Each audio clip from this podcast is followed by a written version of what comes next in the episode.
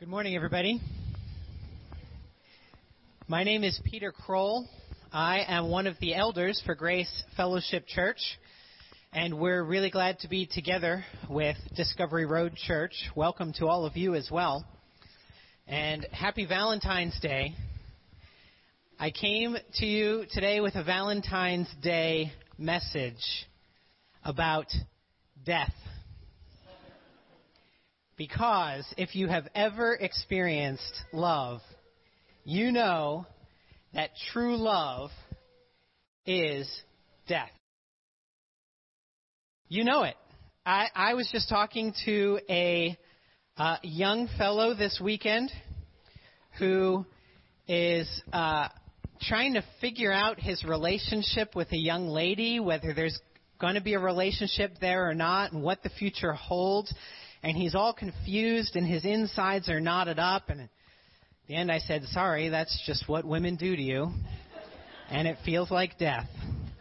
Don't mistake it for love. And we, we understand this, and, and sometimes our culture even gets this right. That true love really is about death. Uh, that's why one, my favorite example is the movie Frozen, uh, just a few years ago, which it, there's a reason why that was one of the most popular Disney movies ever. Because they left the typical Disney message and they went with this message where only true love's kiss can thaw a frozen heart, but the true love's kiss only came when the hero died.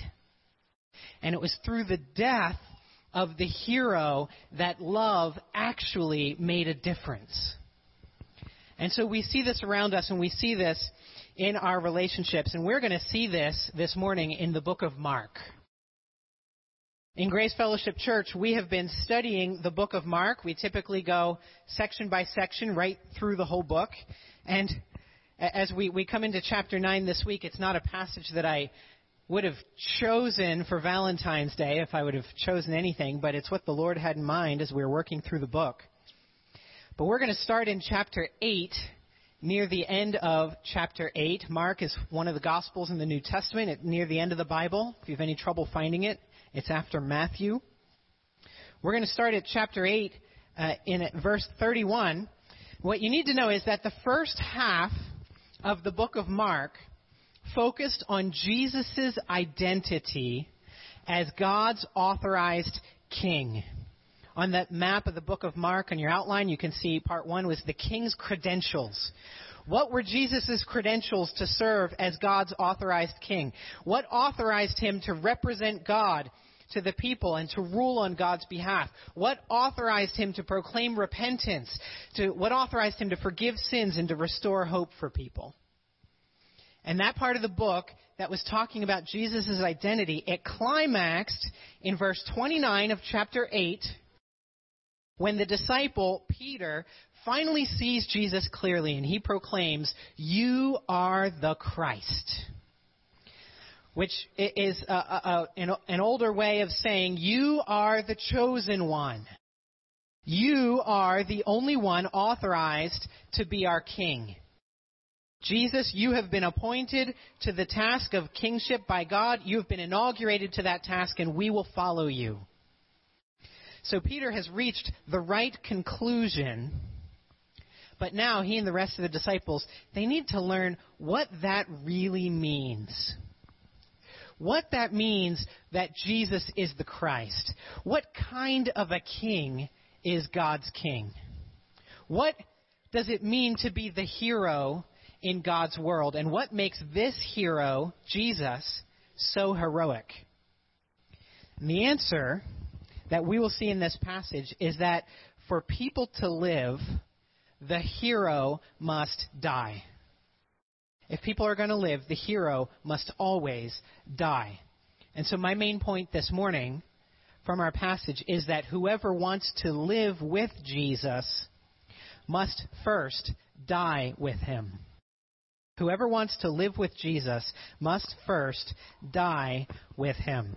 So we'll see on your outline that Jesus reverses our values, and he'll tell us that the living must die. and he'll explain what that looks like. We'll see that respectability must die, self fulfillment must die, self reliance must die, and finally, the beloved Son must die. Let me pray for us, and then we'll begin reading the text. Our Father in heaven, thank you for this time to gather in your name and to proclaim your Son and your kingdom. Please help us now to understand your word. Help us to die with you that we might live with you. Help us to endure that we may also reign with you. We pray in Jesus' name. Amen. I'm going to read from Mark chapter 8, starting at verse 31. This is Jesus talking. And he, Jesus, began to teach them that the Son of Man must suffer many things and be rejected by the elders and the chief priests and the scribes and be killed. And after three days, rise again. And he said this plainly. And Peter took him aside and began to rebuke him. But turning aside and seeing his disciples, he rebuked Peter and said, Get behind me, Satan, for you are not setting your mind on the things of God, but on the things of man.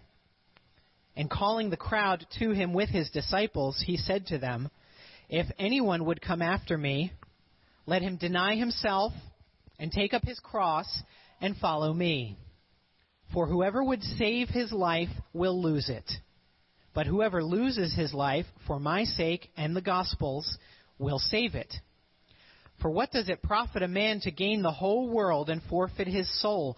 For what can a man give in return for his soul. Let me stop there for a few moments. In verse 32, we see that Jesus spoke plainly to the disciples. For one of the first times in the book of Mark, he's not using any parables. He's not using metaphors. He's not using any hidden meaning. He is speaking plainly. He wants them to get this. And in verse 31, he's speaking about himself, calling himself the Son of Man.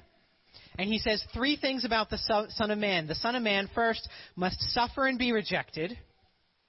Second, the Son of Man must be killed. Third, the Son of Man must rise again after three days. These are the things that are coming. He must suffer and be rejected. He must be killed. And he must rise again after three days. And here's the thing he's speaking very plainly so that we'll get it. Here is the kind of heroism that counts in God's kingdom. This is what it means to be Christ. This is what it means to be God's king. It does not necessarily mean a quick rebellion against Rome. It does not mean freedom and independence for Israel. It doesn't yet mean an end to tyranny, nor even widespread justice. But what it means to be God's king, the hero, it means suffering, rejection, and death, followed by unstoppable resurrection. This point is so important that Mark will repeat it for us three times. The next few chapters of Mark are structured by three predictions of Jesus' death. This is the first one. And all three predictions follow the same cycle, where Jesus predicts his suffering, and then the disciples reject any idea of suffering, and then Jesus reverses their values and tells them that they've got it all backwards. Here, we see the prediction of suffering in verse 31. We see the disciples rejecting that suffering in 32 and 33, and then Jesus reverses their values in 34 to 37. And you see this cycle is going to start again in chapter 9, verse 30. That's where he starts the second prediction. And then the third time it'll happen in chapter 10, verse 32. Three times he predicts the suffering. The disciples reject it, and then Jesus reverses their values. Why does this matter of suffering and death matter so much? We see it in verse 33 that Peter rejects the suffering because his mind is set not on the things of God, but on the things of man.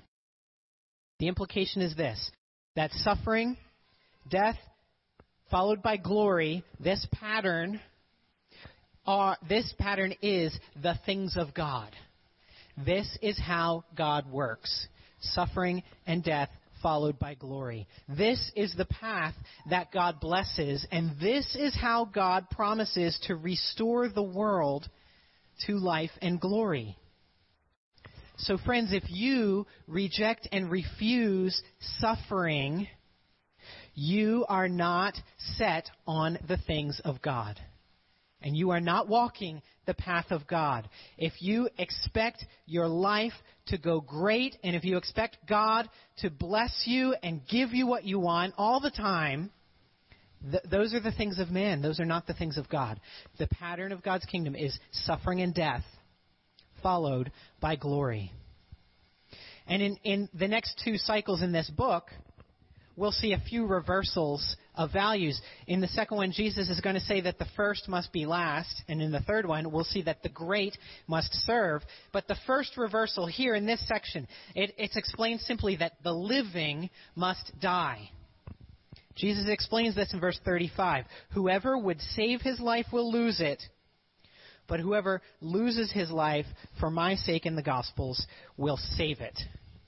So the living must die. If you want to live with Christ, you need to die first. If you want to save your life, you have to first lose it. You can't try to save it, or else you'll lose it. What does it look like to lose your life for the sake of Jesus and for the sake of the, the gospel, the good news? How exactly do the living die with Jesus?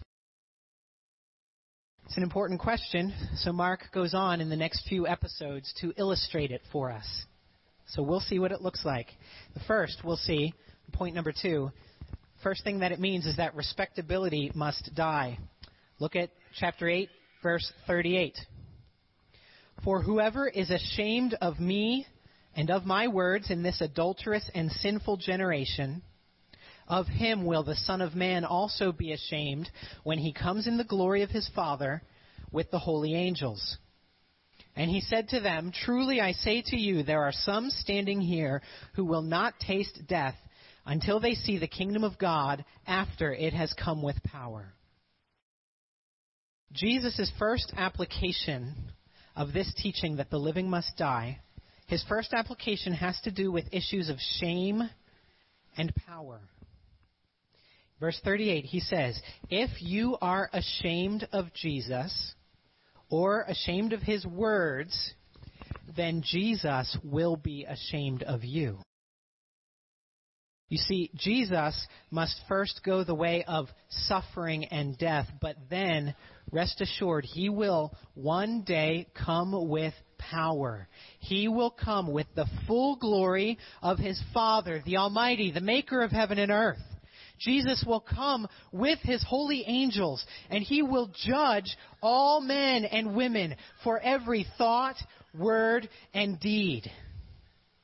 That means that Jesus sees everything that is hidden. You can't keep anything from him. He reveals every secret. He knows what you do late at night when you're alone with your computer.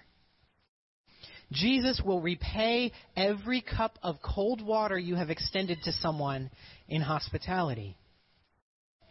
And in, in verse 1 of chapter 9, Jesus says even that some of his disciples, standing right there, they would see God's kingdom come with power. They would get a taste of that final judgment. And there will soon be evidence for them that what he now says is true. That if I will come, I will judge, but I must die first. And so if you're ashamed of me now, then I will be ashamed of you then. They must not be ashamed. And the application for us is that we must not be ashamed. You see, some people won't ever understand the strength of weakness. So that's what Christianity is all about. It's about weakness. Some people won't see that strength. In our day, the notions of creation, and righteousness and sin and judgment, they sound ignorant. Your family might not understand why you've changed if you give your life to following Christ. Your company might not reward you if you refuse to act underhandedly. And we want to sound respectable, but sometimes following Christ just isn't the respectable thing to do. A few weeks ago, in one of the Republican presidential debates, Senator Marco Rubio was asked how he explains the fact that he's been falling behind in the polls when just a few years ago the cover of Time magazine proclaimed him the Republican savior. I said, How do you explain that? And Rubio's answer was remarkable. He said, Let me first say, there is only one Savior, and it's not me. It's Jesus Christ who came down to earth and died for our sins. And I was watching this debate with my wife, Erin, and with our boarder, Nate. We were chit chatting and commenting and enjoying ourselves while kind of watching this debate until that comment hit and a hush fell in a room. And did he really just say that? In a presidential debate? And later I was looking it up and I, I saw that, that actually the, the, the online public reaction to the debate hit its highest point when Rubio said that. The commenters are going crazy about it with accusations of him pandering to people and trying to use faith to manipulate the voters. And I want you to know I'm not necessarily endorsing Marco Rubio as a candidate, but it's important to see that it's just not res- it's not respectable to identify with Christ publicly like that. You see, you can't help identifying with Christ if you want Christ to identify with you on the last day when it counts the most. You can't help it. To live with Christ, your sense of respectability must die. And that hurts. This is hard because we really want to feel happy and fulfilled. And so Mark goes on to tell us that feeling happy and fulfilled might also need to die. Point number three self fulfillment must die. Chapter 9, continuing in, from verse 2 to 13. And after six days, Jesus took with him Peter and James and John and led them up a high mountain by themselves. And he was transfigured before them, and his clothes became radiant, intensely white, as no one on earth could bleach them. And there appeared to them Elijah with Moses and they were talking with Jesus. And Peter said to Jesus, Rabbi, it is good that we are here. Let us make three tents, one for you, and one for Moses, and one for Elijah. For he did not know what to say, for they were terrified. And a cloud overshadowed them, and a voice came out of the cloud This is my beloved Son. Listen to him. And suddenly, looking around, they no longer saw anyone with them but Jesus only. And as they were coming down the mountain, he charged them to tell no one what they had seen until the Son of Man had risen from the dead. So they kept the matter to themselves, questioning what this rising from the dead might mean. And they asked him, Why do the scribes say that first Elijah must come? And he said to them, Elijah does come first to restore all things. And how is it written of the Son of Man that he should suffer many things and be treated with contempt? But I tell you that Elijah has come, and they did to him whatever they pleased, as it is written of him. So in this next section, verse 2, we see that Jesus takes his three top guys up on the top of a mountain. In verse 3, he starts to shine like a supernova, like nothing on earth. And in verse 4, Elijah and Moses show up to talk with him. if you're not familiar with the Bible, you should know that Elijah and Moses are historical figures who have both been dead for centuries at this point. They were the two most important prophets in Israel's history. And those two showing up to talk with Jesus, it's, it's almost as if I were preaching and we were spending time together, and all of a sudden, while I was preaching to you, Martin Luther and Jonathan Edwards showed up to validate me. You know, key pioneers of the, the Reformation. In verses 5 and 6, Peter is so excited and terrified about this that he's not sure what to do. But what he does know is that he wants to stay there for a little while. There's something magical here taking place, and Peter wants to memorialize it. So he offers to build three tents. And in offering to build three tents, I think he's offering to start a new movement. He's saying, all right, let's, let's leave. Let's leave Israel. Let's leave all that religion and those people down there. Let's stay here. This is where it's at. This is great. We've got Jesus, we've got Moses, we've got Elijah. Let's start building stuff so we can camp out here and stay here. I'll make one tent for each of you. Moses had built a tent for God where God's people could meet with him. And Elijah, in his day, he had led a revival ministry among the outcasts of the nation of Israel. He had rejected the establishment. And so Peter sees a need for a similar reboot. Let's start something here. But it's not to be. Because there's more work to be done at the foot of the mountain first. So in verses 7 and 8, the voice from heaven, the voice of God the Father, speaks and he proclaims Jesus as the Son.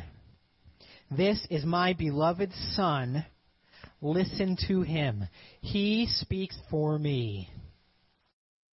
And what does he say? That beloved Son who speaks for God? What does he say that we ought to listen to? Well, we already heard it in a sense in chapter 8, which is that if you want to follow him, you need to die. You need to follow his pattern of death before suffering and death before resurrection. He says it again here in verses 11 and 13. Well, 11 to 13. While they're on their way down the mountain, he's saying, guys, our job is not to hang out on the mountain and enjoy the glory. Our job right now is to suffer many things and be treated with contempt. Verse 12. How is it written of the Son of Man that he should suffer many things and be treated with contempt? And he says, I told you, Elijah, Elijah came. And he, at this point, he's referring to John the Baptist, whom Mark already described him like Elijah in chapter 1. And he says, Elijah came, and they did to him whatever they wanted, whatever they pleased, just as it is written. Remember what happened to John, chapter 6? One head short. The same must happen to Jesus and must happen to Jesus' followers. The point is this that Peter, James, and John get a glimpse on the mountaintop of what is to come, and that vision of glory should give them much hope to persevere and to continue. They saw the radiant glory and power of Jesus, the Christ, God's authorized King, and naturally they want to hang on to this experience and they want more of it. But that's not how real life works. You can't stay on the mountaintop. You must come down and it will hurt. That is the pattern of the Christian life. Those who follow Jesus. How does this apply for us?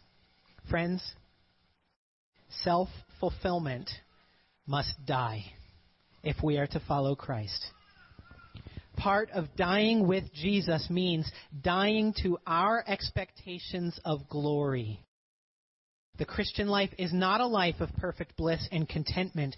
And when we live for an emotional rush or for a sense of self fulfillment, we are not walking the path of the cross with our Savior. We must listen to the beloved Son, the one who said, The Son of Man should suffer many things and be treated with contempt. If anyone would come after me, let him deny himself and take up his cross and follow me. Listen to him. You know what it feels like to die? It feels like death. It hurts. When I first got married, I need to connect this to Valentine's Day. So, when I first got married to Erin, my, my, my vision for what marriage was going to be like was something like being swept off my feet and being caught up in the romance and the beauty and the glory and the ecstasy I had this vision after we got married that if we spent a night apart from each other, our reunion would be like slow motion running, leaping, embracing, and passionate kissing. That was my expectation. And the first time we spent a night apart and we got back together, and my wife, she's like, I'm tired. and it didn't go the way I expected, and it was hard. It felt like death. Real life is pretty down to earth, and when I got married, part of me died. My, my expectations for self fulfillment. Now, certainly, there have been moments of passion in our marriage. And if I had to, if I could do it over again, I would, I would do it the same way. We, I would, I would marry Erin. I would get where we are now because where we are is better. But it hurts more than I ever expected it to. But the suffering, the death, is the way to the glory. Now, some of you struggle with broken expectations in your marriage. Maybe you have a feeling that you keep sacrificing, you die more than your spouse does. And bitterness maybe has already taken root for you. Maybe you're here today and you're not married, but you wish you were. And that's part of the death that Jesus has called you to die. Maybe death or divorce of a spouse has left you alone. Or maybe marriage has just delayed longer than you thought it would. And I want you to know it's okay to be sad about these things, and it's okay to struggle with these things. But we need to know that followers of Christ don't demand personal peace and fulfillment. They don't demand it of others, and they don't demand it of God. Anyone who tells you that Christianity is about self fulfillment that person is lying. That person is not telling you the whole truth. Self fulfillment doesn't line up with the way of the cross. And the reason why is because it puts yourself at the center. And Mark will show us next why it's not a good idea to put yourself at the center. So, number four, self reliance must die. Verses 14 through 29. And when they came up to the disciples, they saw a great crowd around them and scribes arguing with them. And immediately all the crowd, when they saw him, were greatly amazed and ran up to him and greeted him. And he asked them, What are you arguing about with them? And someone from the crowd answered him, Teacher, I brought my son to you, for he has a spirit that makes him mute. And whenever it seizes him, it throws him down, and he foams and grinds his teeth and becomes rigid. So I asked your disciples to cast it out, and they were not able. And he answered them, O faithless generation, how long am I to be with you? How long am I to bear with you? Bring him to me. And they brought the boy to him, and when the spirit saw him, immediately it convulsed the boy, and he fell on the ground and rolled about, foaming at the mouth. And Jesus asked his father, How long has this been happening to him? And he said, From childhood. And it has often cast him into fire and into water to destroy him. But if you can do anything, have compassion on us and help us. And Jesus said to him, If you can, all things are possible for one who believes. Immediately the father of the child cried out and said, I believe, help my unbelief. And when Jesus saw that a crowd came running together, he rebuked the unclean spirit, saying to it, You mute and deaf spirit, I command you, come out of him and never enter him again. And after crying out and convulsing him terribly, it came out, and the boy was like a corpse, so that most of them said, He is dead. But Jesus took him by the hand and lifted him up, and he arose. And when he had entered the house, his disciples asked him privately, Why could we not cast it out? And he said to them, This kind cannot be driven out by anything but prayer. This is a uh, very interesting story. I think the main thing that we should see here is that at the foot of the mountain, right as they come down after this vision of Jesus' amazing glory, they get down to the foot of the mountain, back down to the real world, and everything is broken. The scribes, the crowds, and the disciples are all arguing, Verse 14. The disciples are not able to do something that Jesus gave them authority to do in, cha- in 3:15 and chapter 6 verse 7. Twice it says Jesus gave them authority to cast out demons. Now they're not able to do it. We see a loving father who is desperate over the condition of his son. His son who, is, who has had this chronic condition since childhood, verse 21, since childhood. Put yourself there. Picture your child having a convulsion, foaming at the mouth, grinding his teeth, in constant danger with fire and water. Once we had one of our children hit their head so hard that, that their eyes rolled up in their head and, and they had a mini seizure. And as a father, I have never felt as helpless as I did in that moment. I heard Erin scream like she had never screamed before, helplessly. And I've never been so scared for my children. Picture your son doing this all the time. This scene is filled with chaos and brokenness. And right in the middle, when Jesus gets word in verse 18 that his disciples were not able to cast out the demon, his response in verse 19 is, O faithless generation, how long am I to be with you?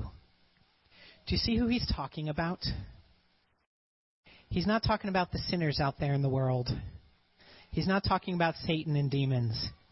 He said that after he got word that his disciples were not able to cast out the demon. Jesus is talking about his own disciples. Oh, faithless generation, how long am I to be with you? How would you feel if you heard your master say that about you? Not to call you a weak generation or even an incompetent generation, but a faithless generation. And this response of Jesus signals for us what is at stake in this passage. The brokenness and the chaos at the foot of this mountain has to do with a breakdown in faith a failure to believe that Jesus really is the chosen one, the Christ, the Messiah, a failure to believe that he has come to establish God's kingdom. Jesus has been preaching the need for faith since his very first words in this book, chapter 1, verse 15. The time is fulfilled, the kingdom of God is at hand. Repent and believe the gospel.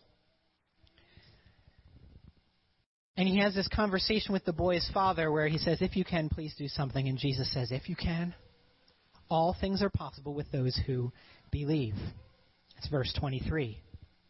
The point is this that Jesus is looking for faith. Faith. And faith has nothing to do with how strongly you believe something, because I am sure that the disciples gave it their best efforts, their strongest efforts to cast this demon out.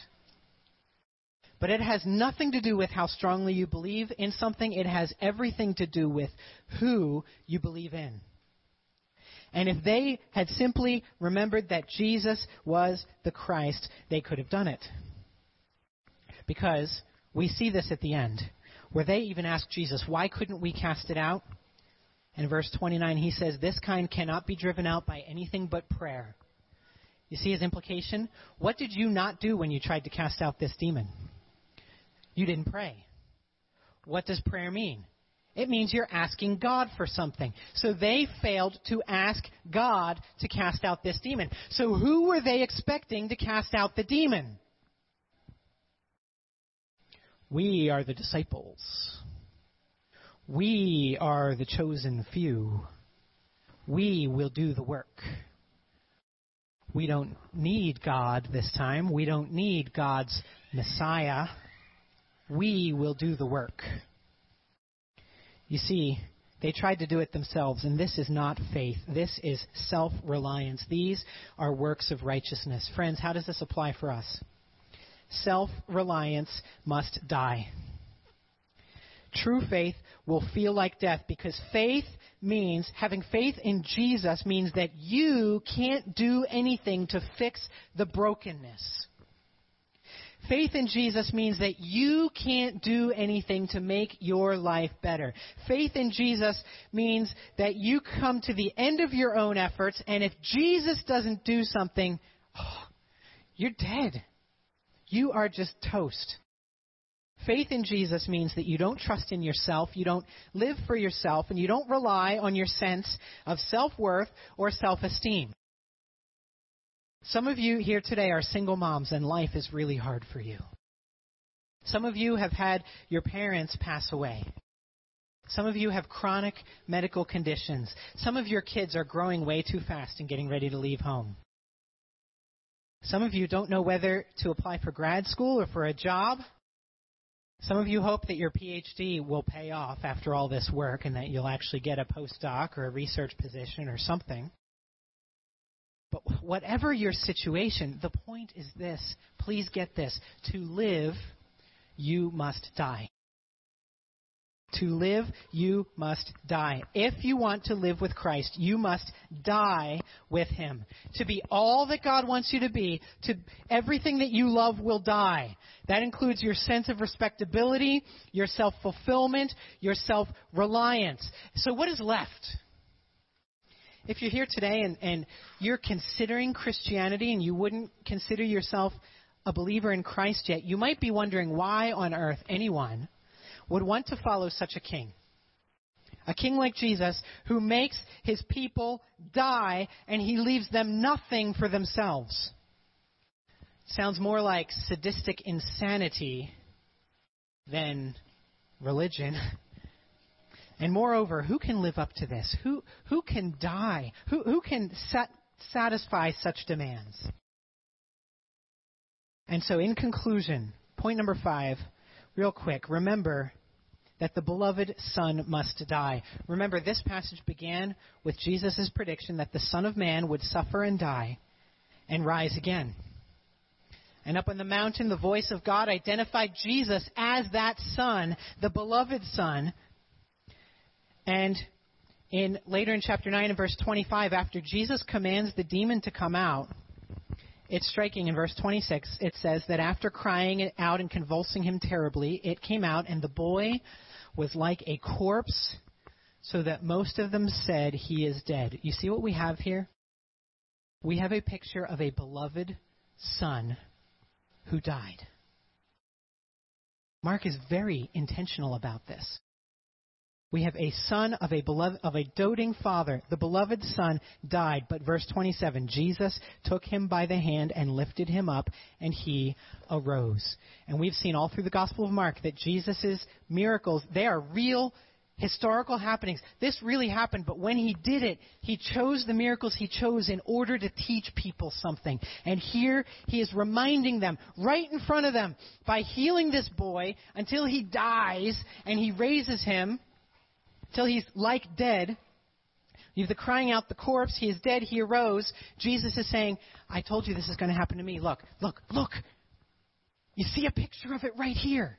It's going to happen. The beloved Son must die. So, yes, friends, Jesus promises suffering and death. Yes, Jesus commands his followers to suffer and die with him. But the promise of that mountaintop is a promise of final glory that after death comes unstoppable resurrection. The story of this unnamed son at the foot of the mountain is the story of Jesus, the Son of Man, who likewise will die and rise again. So, yes, there must be death. The living must die. But just as the death is certain, so also the resurrection is certain.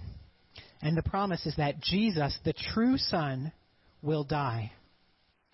And in his death, he will rise again the third day, and his life will bring life to many. So Jesus reverses our values. Whoever wants to live with Jesus must first die with him. This means that respectability must die, self fulfillment must die, self reliance must die, but we can't ever do those things well enough to win God's pleasure. And so our faith lies not in our ability to die, but our faith lies in the fact that the beloved Son must die. And he has died once for all. We have no hope but him. Let's pray. Our Father in heaven, thank you for sending Jesus, the beloved Son, to die for us so that we might have life with you. Lord, I pray that you would help us to believe, help us to turn aside from the things we trust in, especially ourselves, and help us to walk this way of the cross to which you have called us. And Lord, we know that death is in our future.